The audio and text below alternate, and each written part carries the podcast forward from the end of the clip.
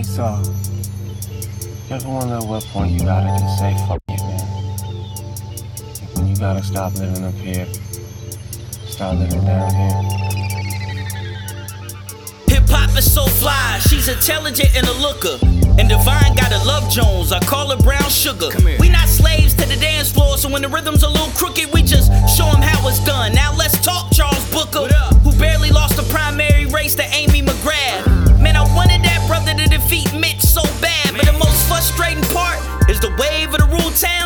been voting against their own interests for decades now. But it is what it is. I mean, what's done is done.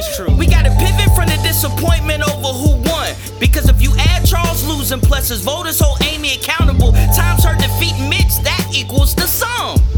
Right? That's the desired outcome. It's not the weather you predicted. Fight through the clouds, find the sun. Cause if we all come together, then we can defeat McConnell. If we all come together,